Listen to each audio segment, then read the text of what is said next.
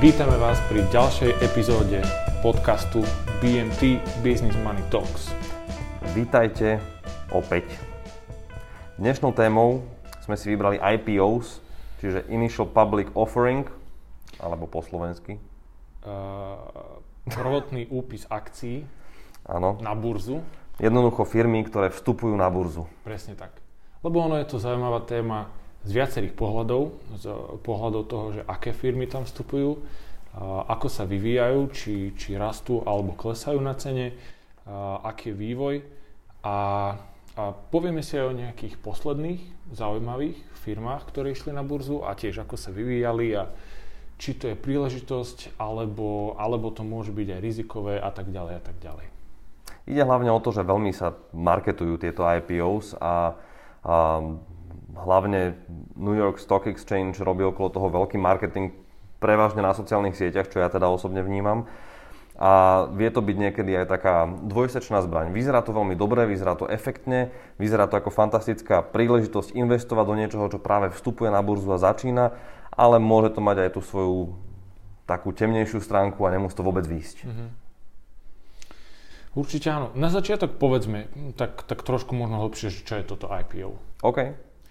Uh, ako sme teda spomenuli, je to prvotný úpis akcií, čo znamená, že firma, ktorá bola doteraz, ver, doteraz súkromná, privátna, sa stáva verejnou, verejne obchodovateľnou.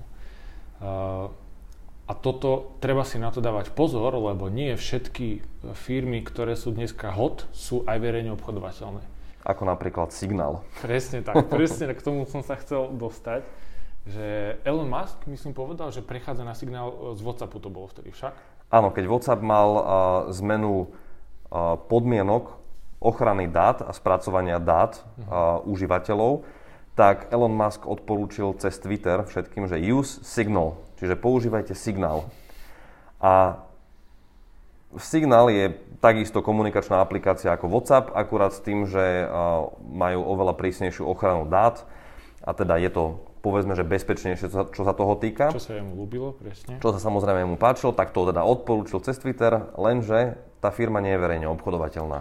A jeho následovníci, jeho fanúšikovia si to hneď e, interpretovali po svojom a začali nakupovať akcie firmy Signal ešte niečo. Tá, tá, Signal Advance, tuším sa to volá. Niečo. Advance mm-hmm. Media, myslím, že dokonca Také to niečo. bolo. no.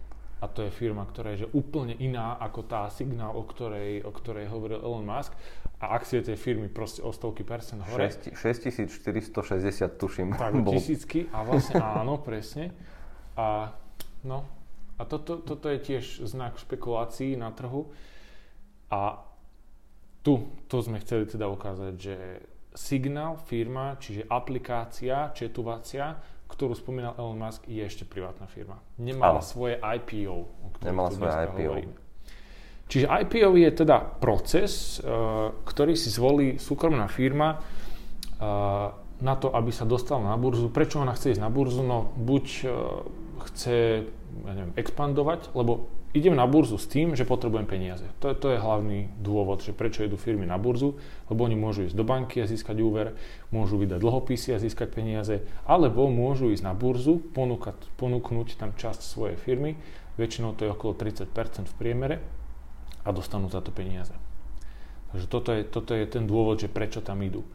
Čiže nado- nadobudnú nový kapitál, v podstate od súkromných aj individuálnych investorov dostanú peniaze a spolu podielajú sa na tom zisku Presne potenciálnom. A podľa mňa aj marketingová výhoda tam je obrovská. Určite, určite, lebo vtedy je tá firma verejne známejšia, musí aj, aj akceptovať tú takú zvýšenú verejnú kontrolu a kontrolu médií, že proste už sa o nich budú zaujímať, lebo už proste sú do toho zainvolvovaní ľudia so svojimi peniazmi. Takže áno. A tiež ešte ďalší dôvod, že prečo ide na burzu firma je ten, že niektorí, alebo všetci, ale väčšinou nie všetci, pôvodní akcionári chcú byť vyplatení. Lebo oni svoje akcie nadobudli za ceny, že úplne nízke. A častokrát už za ten čas, čo boli e, tá firma ako privátna, zväčšovali svoj biznis, tak už keď idú na tú burzu, tak už je to proste násobne väčšia firma a aj to ponúkajú jednu akciu za násobne vyššiu sumu, ako to oni nadobudli, čiže vedia si tam prísť na brutálne peniaze. Super.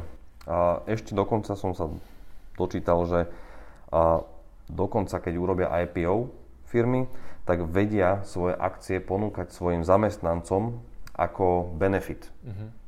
Čiže nie, niečo ako incentíva. To vedia ešte aj predtým ako privátna firma a čas, napríklad aj pri Facebooku myslím, že to bolo, Aha. že veľa zamestnancov, že malo nejakú menšiu časť firmy a keď sa dostali na IPO, tak sa z tých zamestnancov stali milionári tým, že oni tie akcie dostávali, ja neviem, v rámci svojho platu, že 10% platu, ale to, čo vtedy bolo 10% platu, vymyslím si, že ja neviem, 200 dolárov, mm tak odrazu už pri tom IPO tých 200 dolárov malo hodnotu 20 tisíc. A keď takto sa im to stalo 10 krát, tak už majú 200 tisíc dolárov. Slušné, slušné. Dobre. OK, čo sú nevýhody takého IPO? Uh, nevýhody môžu byť napríklad to, že všetky tie akcie, ktoré, ktoré tá firma ponúka, sa nepredajú. Nestáva sa to často, lebo robí sa tomu hneď aj veľký marketing. Vždy do takéhoto procesu sú zahrnuté banky, e, čo sa nazývajú, že upisovacie banky, ktoré pomáhajú s tým, že dobre, tak e, Fero, ty chceš e, ísť na burzu, OK, máš firmu, my ti urobíme marketing, my všetkým našim klientom o tom povieme, spolu urobíme tzv. predajný prospekt, čo on potom sa dáva všetkým tým klientom, čo je taký ten marketingový materiál, kde sú všetky aj informácie, hlavne teda finančné, o tej firme, ale keď to, ja neviem, podcenia, alebo ten niektorý biznis by nebol až taký zaujímavý, nemusí sa predať celý ten balík, ktorý tam oni chcú predať. Čiže toto môže byť nevýhoda. A to môže byť potom taký trošku fail. Mm-hmm. A jeden z následkov môže byť aj to, že tá firma si môže upraviť tú cenu, lebo oni, oni si povedia, že za akú cenu chcú dať peniaze na, da, dať akcie na burzu. Napríklad taký Facebook v roku 2013 išiel za 38 dolárov za akciu. A u, tam bol zase veľký záujem, že oni pôvodne myslím, že mali, že, že chceli to predať za 25, ale videli tak veľký záujem, že OK, že zdvihli to na 29, potom na 33 a potom ešte na 38, lebo videli vysoký. Mm-hmm a teda bavíme sa o failoch, čiže keďže to je fail, tak oni by išli proste nižšie a tu bolo teda... To sa tuším stalo s Uberom. Môže byť. Uber a Lyft. Uber a Lyft boli také, tuším, minuloročné, alebo dokonca dva roky to už sú, a mali dosť nepodarený IPO. Mm-hmm. Že mali, mali IPO a v priebehu jedného týždňa ich ceny jednoducho tak padli, že skončili ako celkom neúspešní v tomto. Mm-hmm. Jednak za tým je vraj veľmi náročná byrokracia, veľmi veľa administratívy a, a to stojí to veľa peňazí. No. Presne tak, že stojí no. to v miliónoch e, eur alebo dolárov tú firmu. A vraj dokonca ešte aj tie upisovacie banky, ktoré pomáhajú s e, prechodom na burzu, tak sa zavezujú, že kebyže sa nepodarí to IPO, uh-huh. že napríklad chcú predať 30% firmy, podarí sa iba 20 a tých zvyšných 10 nikto nekúpil, tak tá banka to musí kúpiť tým, že vlastne ako keby ona neurobila si dobrú prácu. Uh-huh. A keď sú to obrovské IPOs, tak oni, oni majú, tá firma, aj takéto upisovacie banky majú aj 3-4, že ktoré to proste po celom svete všetkým svojim klientom dávajú. Slušné. Čo sú také najúspešnejšie? Ty máš pripravené? Uh, ja mám pripravené nejaké úspešné, ale predtým by som ešte možno povedal uh, jednu nie veľmi úspešnú a to bol práve ten Facebook. Bola neúspešná. Uh-huh. Okay. Tam to nebol taký úspech. Ono bol síce veľký uh, dopyt uh-huh. potom zo začiatku, ale tá cena rýchlo klesla. Ono, ja som vtedy ešte dokonca robil v Tatra banke na privátnom bankovníctve, ešte počas vysokej školy. A, a tu je dôležitá informácia spomenúť to, že priatelia, mm, myslím si, že minimálne 99% ľudí z nás, ktorí to pozerajú a vrátane nás dvoch, sa nedostaneme e, minimálne teraz k IPO. Teda neviem, kto má aký majetok, ale treba na to veľký majetok, aby človek mohol kúpiť akciu za IPO cenu. Uh-huh. Napríklad ten Facebook, ja keď som robil v tom roku 2013 v Tatre, 38 dolárov, mali sme tam klientov, ktorí chceli dať 200 tisíc eur, uh, chceli na, nakúpiť za uh-huh. toto akcie ale proste nebola šanca. Ono k IPO cene sa dostali jedine klienti tých upisovacích bank. A bežný človek to môže kúpiť až po tom, čo je to na burze a tam už cena môže byť buď vysoko hore alebo hlboko dole. Ano. A napríklad ten, ten Facebook, ako som spomínal, oni, uh, myslím, že v máji 2013 išli na burzu za 38 dolarov a v septembri bola cena 18. Čiže oni poklesli akože dosť rýchlo za pár mesiacov z 38 na 18, ale odtedy rastú zase, aby som im nekrivdil. Momentálne je to 263 dolárov za akciu, čo je 22% ročne zisk na, z tej hodnoty 38, Áno. ani nie že z 18, ale wow. z 38. Čiže keď človek kupoval za 38, tak zarobil 22% ročne. Keď sa mu to nepodarilo a kupoval to až potom, čo mm. poklesla, tak zarobil ešte viac. Takže, no, takže to škoda, je škoda, že nie sme klienti tej banky. To by sa nám oplatilo. Áno, áno. Tesla mala 17 dolárov za share uh-huh. pri IPO a v ten týždeň plus 41%. Čiže Tesla si splnila svoju úlohu, uh-huh. respektíve tá banka upisovacia si splnila svoju úlohu. No a celkovo od, od IPO, čo je vlastne 11. rok teraz, majú cez 4000% plus. Uh-huh. Tesla je kapitola sama o sebe. To je, to je téma, o ktorej ešte možno môžeme robiť veľa podcastov, lebo je tam toho, čo o tom povedať. No a Uber a Lyft, uh, ako som spomínal, sú tie neúspešné, tak tie sa obchodujú aktuálne uh, za nižšiu sumu ako pri IPO, čo uh-huh. je smutné. Tam jednoducho im to nevyšlo. Uh-huh. A, a napríklad, tuto teraz mi napadá, že neviem ako Lyft, ale myslím, že Uber išiel na burzu s tým, že oni ešte neboli v zisku. Všakže. Áno, áno, áno. Oni veľmi rátali s tým, a, s tým kapitálom, ktorý nadobudnú po IPO. A toto je veľmi uh, zaujímavá téma. Firmy, ktoré majú IPO a nemajú zisk. A k tomu sú nám štatistiky, ja tu mám aj takú tabulku. No poď. Uh, a toto sú, že počet firiem v percentách zo všetkých tých, ktorí v danom roku e, išli na burzu, koľko z nich je s minusovým, e, teda zo stratou. Čo tak. poznáme? No ja tu mám, že e, tabulku čisto iba, že nevieme aké firmy, ale vieme, že aký rok, koľko ich bolo uh-huh. a ako sa vyvíjali. Tak ja ti napríklad tak poviem, že v priemere medzi rokmi 1980 až 1989, čo je 10 rokov, uh-huh 19% všetkých firiem, ktoré išli na burzu, boli v strate. 19%. Ďalšie 10 ročie. 1990 až 98 už to bolo 32% všetkých firiem bolo v strate. Okay. Potom tam je len 2 roky, 99 a 2000, kedy bola dotkom bublina. 78% tých firiem bolo v strate. A ročník, teda rok 2001 až 20, čiže 20 ročné obdobie, 59%. Čiže priemer za tých 40 rokov od roku 1980 mm-hmm. do 2020 je 40%. To znamená, že 4 z 10 firiem sú proste v mínuse a idú na burzu, čo ale aby sme boli fair, ono to nemusí byť hneď automaticky zle, že keď je nejaká firma v mínuse, tak jasne nekúpim ju, nie. Tak ale je to veľké riziko. Je to riziko. To ale akože chápeme, že môže to byť nejaká mladá, nová firma, ktorá ešte všetky peniaze, ktoré zarobí, dáva hneď do nejakých kostov, do expanzie a, a proste nemajú ešte uh, zisk, ale keď to smerujú dobrým smerom, tie peniaze, tak v tom dlhom období im to vie priniesť nejaké zaujímavé zisky.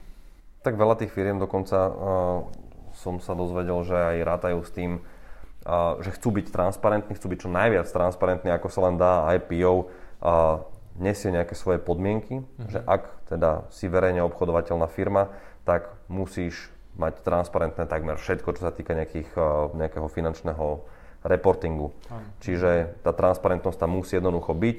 To znamená, že ak firma nechce zverejňovať nejaké svoje finančné štatistiky, tak není ani verejne obchodovateľná, sa im to jednoducho neoplatí. Presne tak. No, a tuto ešte by som povedal, teraz som hovoril ohľadom toho, že koľko percent je minusových v nejakých takých akože skupinách, ale keď sa pozrieme na posledné dva roky, 19 a 20, 2019-2020, tak v 2019 77% firiem bolo v mínuse, ktoré išli na burzu a v roku 2020 už 80%. A to je dosť blbé, akože keď 8 z 10 firiem no. sú v strate, tak zase sa dostávame na také zlé čísla, ako bolo práve v roku 99 a 2000. Tak neraz akože sa hovorilo o tom, že zažívame niečo ako dotcom bublina, mm. a, pretože tých virtuálnych firiem je stále viac a viac, čo samozrejme dáva zmysel z jedného, z jedného pohľadu, mm-hmm. ale zase z toho druhého pohľadu je tam to obrovské riziko, že není miesto pre všetkých. To áno. Rovnako um, vlastne IPO, čo bolo teraz, tuším, neviem, či to bolo medzi poslednými, Bumble. Áno. Tak uh, Bumble je, Bumble je uh, aplikácia, aplikácia ktorá... na zoznamovanie. Áno, áno. Niečo ako Tinder alebo neviem, ako, akože netuším, ale každopádne je to veľmi mladá firma. Tuším, že to má nejaká slečna. Uh, áno, áno. V niektorých aj v tomto časopise niekde aj Bumble je. Áno. A zatiaľ to, zatiaľ to je úspešná IPO. Áno, ja tu mám, pozri, aha, aj tuto. Uh-huh. Uh, oni mali 9.2., dneska je 2.3., no, čiže okay. pred tromi týždňami mali IPO. IPO cena bola 43, za to kupovali tí proste vyvolení, Áno. ale už bežný človek to kúpil za 76 a viac. Čiže 76% nárast medzi týmito dvomi cenami. Hej. Že ty aj keď si si zadal, že OK, chcem do toho dať 10 tisíc, za prvú cenu, ktorá bude na burze, tak prvá cena bola 76. Povedal som to vlastne, lebo my to síce vidíme, ale ľudia to nepočujú. Áno, okay. áno, áno. Okay, takže zo 43 na 76 dolárov za akciu Bambu. No, fajn. Zase ale vrátim k jednej veci, že je síce dobré, že tá firma rastie a má úspešná IPO a teda je to dobrý deal. A otázka je, že dokedy budú rásť a či za tým teda je nejaká tá analýza. Lebo podľa mňa veľa tých investorov, keď už sa nadchne pre to IPO, tak to mm. nakupuje z tej takej emočnej stránky, mm. že mhm. vyzerá to super rastie to, tak chcem byť toho súčasťou, ale mm. nepozriem sa na nejaký detail. A možno si nerozdelím to riziko správne a väčšina môjho portfólia je IPO.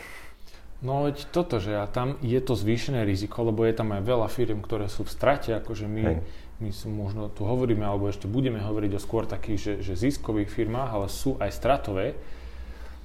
Ale napriek tomu uh, je to celkom dobrý biznis, investičný. Že keď si veľký fond, ktorý má veľa peňazí, mm-hmm. tak vieš na tomto celkom dobre trhať. Tiež počúvaš štatistiky. Uh, to mám na strane 11, to mám tu. Výnos percentuálny počas prvého dňa, mám to rozdelené, že firiem, ktoré uh, sú v zisku a ktoré mm-hmm. sú v strate. Tak začneme tými, ktoré sú v strate, lebo je to tak, že tie, ktoré sú v zisku, majú lepší výnos. Tak tie, ktoré sú v strate, tak priemer od roku 1980 do roku 2020 je 12,9%. Okay. Tých, ktoré sú v strate. A tých, ktoré sú v zisku, 26,3%. Uh-huh. Čiže ty kebyže si fond a máš veľa peniazí k dispozícii a vieš sa dostať k tým prvým cenám, k tým 43, nie k 76, Hej. ako sme to hovorili pri Bumble, a vyberieš si, a kebyže si vyberáš akékoľvek, tak už máš celkom dobre, ale kebyže si vyberieš tie ziskové, tak akože 26% ročne, že ty proste v ten jeden deň len kúpiš a hneď večer predávaš, Super. A všetky IPOs v tom roku by si riešil a tie ziskové a akože dobrý biznis. No, um, ale väčšinou sa k tomu aj dostávajú tí retailoví investori, tí individuálni. Áno, áno, A to nie sú tie fondy. Tie fondy, predpokladám, že si robia nejakú analýzu predtým, ako sa rozhodnú robiť tento určite, krok. Určite. Aj, keď, aj keď krok na jeden deň, ale s veľkým obnosom peňazí a musia si byť aspoň trošku istý, že do Čiže čoho idú. Že za tým niečo je, nejdem do toho, že u IPO, tak idem. Presne tak. A čo a, robia no. práve tí veľa retailových investorov? No, no, no.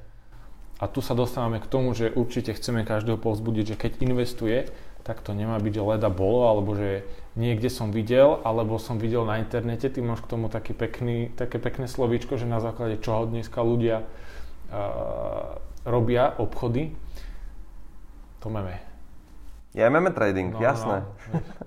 A, a, a aby, aby ste vedeli, povedať? jak som sa k tomu dostal. Meme trading som akože si nevymyslel, hej, ale to je normálne hashtag, ktorý koluje kade po, po sociálnych sieťach a meme trading sa dneska vlastne hovorí tomu uh, individuálnemu traderovi, ktorý netuší absol, absolútne nič a rozhoduje sa na základe nejakých uh, na, na, na nejakých fórach, čo sa píše a mm. blogoch a to akože v podstate nerobí si žiadnu analýzu. Ide pocitovo vyslovene.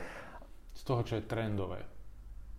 Chce chcem pripomenúť môj Dogecoin, hej, ktorý sa má všelijak, raz dobre, raz zle, mm-hmm. ale Dogecoin je presne príklad toho meme tradingu. Dogi je, je vlastne memečko dlhokolujúce roky a je to symbol memečiek mm-hmm. a vzniklo z toho kryptomena.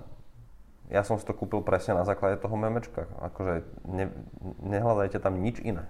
Vyslovene len toto. Špekulácia. Totálna špekulácia, akože fakt, úlet, ústrel totálny.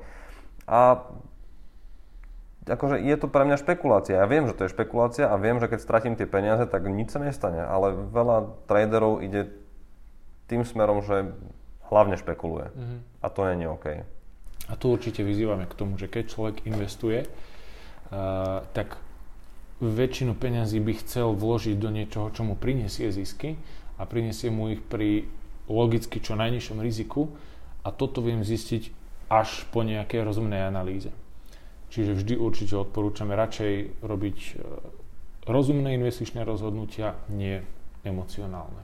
Presne. Akože aj, aj keď IPO, tak uh, kľudne netreba sa bať, ne, neodhovárame od IPOs, ale mali by sme sa aj rozhodnúť, alebo teda si aspoň urobiť presne ako hovoríš tú analýzu, že či to vôbec zapada do môjho rizikového profilu. Mm-hmm. Či to, um, akú časť toho môjho portfólia to bude, Wish je ako na tom? Wish napríklad nič moc.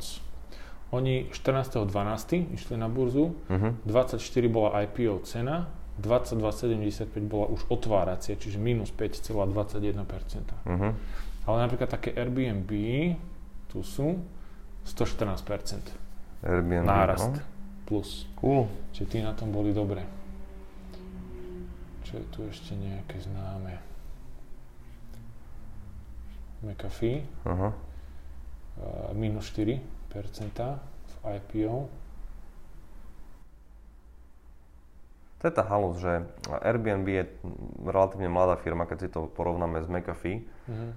McAfee je firma, ktorá robí um, antivírové softvery. Áno, presne tak. A existuje už celkom dlho na trhu. Áno, áno, áno. A pritom mali horšie IPO, alebo teda nie až tak pozitívne ako, ako Airbnb. No. A to je ten hype.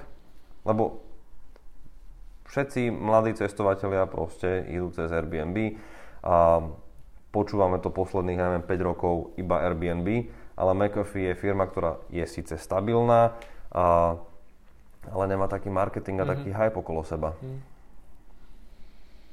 Napríklad tu mám ešte Snowflake.